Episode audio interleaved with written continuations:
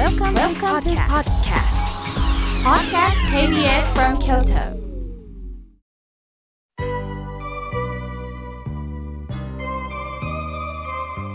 さあここからはたくさんのメッセージをいただきましたので順に紹介させていただきますまずはじめに山形より小山さんありがとうございます妙慶さん、井野田コーヒーの社長さんのお話、楽しく聞かせていただきました。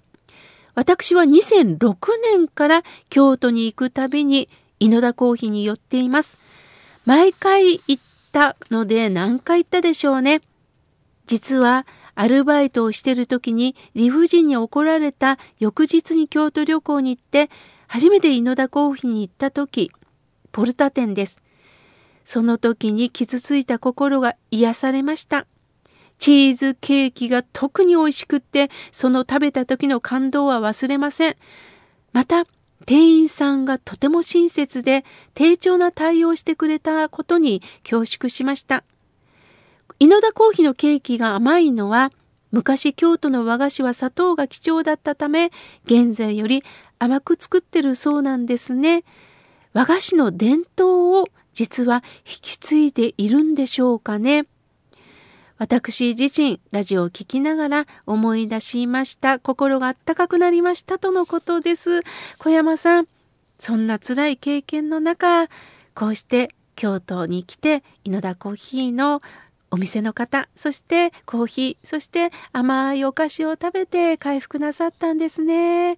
このことまた、えー、前田社長に伝えたいと思います。ありがとうございます。続いての方です。ラジオネームまどかさん。妙慶さん、この番組は心のオアシスです。私の膝も妙慶さんの声を聞いてると良くなるような気がいたします。さて、井野田コーヒーの前田社長さんと妙慶さんの対談、とても興味深く聞きました。京都で老舗のコーヒー、喫茶店といえば井野田コーヒーですよね。落ち着いた雰囲気でコーヒーを楽しめる素敵なお店です。実は私は喫茶店を実家が経営してたので、コーヒーのこの香りの中で育ったんです。2年前に親が浄土に帰った時も最後はもう一度コーヒー飲みたいと言っていました。今もお浄土でコーヒーを飲んでくれてますかねとのことです。ああ、そうなんですね。笑顔でコーヒーを立てくれる、そのお浄土の親御さんのことを思いながら、また、井野田コーヒーの社長さんのご登場によってまたそのことをね、思い出してくださった。いやー、本当に心が笑顔になりました。まどかさん、ありがとうございます。さあ、続いての方です。ラジオネーム、ロバート・ミッチャムさん、ありがとうございます。井野田コーヒーさんのお話、頑張ってるなぁと感心しています。新聞でも載っていましたが、クリスマスに食べるお菓子美味しそうでしたとのことです。そうですよね。あの、私もね、早速ね、いただいたんですけれど、本当に美味しいですね。あの、賞味期限もね、かなりあるので、私はもうナイフで、あの、切って、今日はここまで、明日はここまでと楽しんでおります。ありがとうございます。さあ、続いての方です。はるちゃんさん、ありがとうございます。妙慶さんの優しいお声、言葉を聞くのが楽しみです。寒くなりました。なんとか無事に年を越したいです。とのことです。はるちゃんさん、ありがとうございます。名前の通り、この冬を乗り越えて、待ち遠しい春、まもなく来ますよ。さあ、続いての方です。エルモさん、ありがとうございます。妙慶さん、おはようございます。これからもよろしくお願いします。毎週楽しい番組を聞かせていただいています。とっても面白いし、とっても癒されますね。これからも期待しておりますよ。仕事も頑張ってるんですね。ああ、私も仕事を頑張ってお金を増やしたいんですが、とのことです。あの、たまたま私、新聞で見たんですが、60代後半の女性が年金5万円でこの5年で200万円貯めたということが書かれていました。どうやって貯めたかというと節約だそうです。だけども3食はしっかり食べるしおやつも食べてるんですって。どうしてるかというと極力手作りを作って外食もあの1ヶ月に2回ほどされるんですって。ただ昔買い込んでた服はちょっとフリーマーケットで売ったり新しい服は今まで無駄に買ってたものもよく厳選しながら買い物をしっかりともう一度見直しながらタンスを見ながら節約をしながら生活をするとお金って貯まるんですよと書いていました。もちろんね一攫千金も楽しみなんですが今のこの時代地球のためにも極力ゴミを出さないためにもあの節約のを見直すというのも必要なんですよね。エルモさんやってみてください。さあ続いての方です。ジョージさんいつも番組が始まってから毎回メールをくださいます。ありがとうございます。妙慶さん以前お経の表紙が赤い赤い本、赤本くん初めて知りました。ああ、涙が出そうなお話を聞かせていただきましたとのことです。そうですね。私もお経さんをいただくとき、お昇進下をいただくときは、本当に過去、この教えを本当に届けてくださった様々な僧侶の方のご恩を感じながらいただいております。さあ、続いての方です。安代さん、ありがとうございます。いつも妙慶さんのご法話が楽しみです。先日、勝負の赤、情熱的な赤の話をおっしゃっていましたが、本当私も前は赤の服を着てみました。元気を取り戻したいと思っています。とのことです。色の効果って不思議ですよね。あの、もちろん赤も元気になるけど、今日はちょっと落ち着きたいった時にはグリーンとかブルーとかもいいですよね。色を楽しみたいですね。さあ、続いての方です。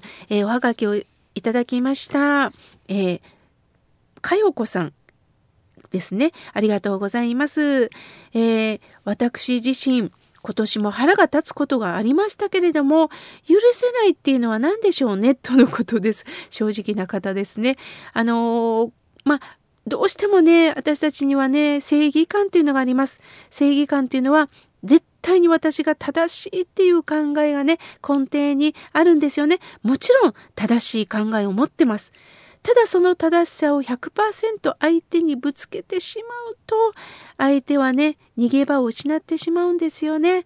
ああみんな煩悩を抱えた人間なんだなと思いながらちょっと柔らかく注意をしたり私も含めてどうかなとちょっと考えながら伝えると伝え方がね変わってくるかもしれません。さあ続いての方です。おはがきをいただきました。ラジオネーム森山の素顔さん。ありがとうございます。大きなおはがきあの切手代もかかるところ本当ありがとうございます。毎週の土曜日の8時妙慶さんの法話を聞かせていただき、リスナーさんの声も聞かせていただき、ああ、なるほど、と学んでおります。蓮如上人のお像の前で写真を撮りましたので送らせていただきますとのことです。ありがとうございます。貴重な貴重なあのおはがき、そして、えー、森山の素顔さんのお顔、凛々しいですね。またお仲間と一緒に写って、ああ、素敵な光景ですね。ほっこりしました。蓮女上人がぐっと私を見てるようです。ありがとうございます。さあ、続いての方です。メールをいただきました。えー、ラジオネーム、えー、早見さん、ありがとうございます。私は一人で誕生日を迎えました。えー、ネギを入れて、えーラーメンを食べましたとのことです。そうですか。いいですね。この冬の時期、あったかいラーメン、あったまるでしょうね。ありがとうございます。さあ、続いての方です。えー、ラジオネーム、ひねるとジャーさん、ありがとうございます。妙慶さん、おはようございます。私たち夫婦が連れ添って54年になります。愚痴ばかりで幸せにやれ幸せにしてあげられませんでした。愚痴を言っては我が身が不幸になるのは分かっているんですけどねとのことです。人間はねやっぱどこかでね辛いこともう腹立たしいこと吐き出したいですよねそれを誰かに聞いてもらいたいんですよねこれが人間です仏さんはねその後が大切ですよ愚痴も言いたくなる。でもその後愚痴だけで終わる人生なのか。その愚痴から何を学んでいくのか。その愚痴が生かされたらいいですよね。徹底的に人を傷つけるだけではなくって。ああこんな私だけどあの人もひどいことするけどこれが人間なんだな。だったらせめて私は人に優しくしたい。自分自身にも正直で生きていきたいと思えばそれでいいんではないでしょうか。それをまた語り合える番組であったらいいなと思っております。さあ続いての方です。メールをいただきました。スカーレットさん。あありがとうございます。妙慶さん。いつも妙慶さんの言葉の贈り物にドキッときています。以前人の欠点を批判するのはそれは私の短所でもあるんですよとおっしゃってましたよね。人の欠点を批判する。ああ、すると私はその人よりも自分が優に立ってるように感じてるということなんですね。それが短所につながるんですね。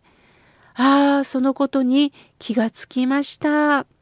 妙慶さんが言葉に寄り添うという心を表してくれてるような感じがいたしましたとのことです。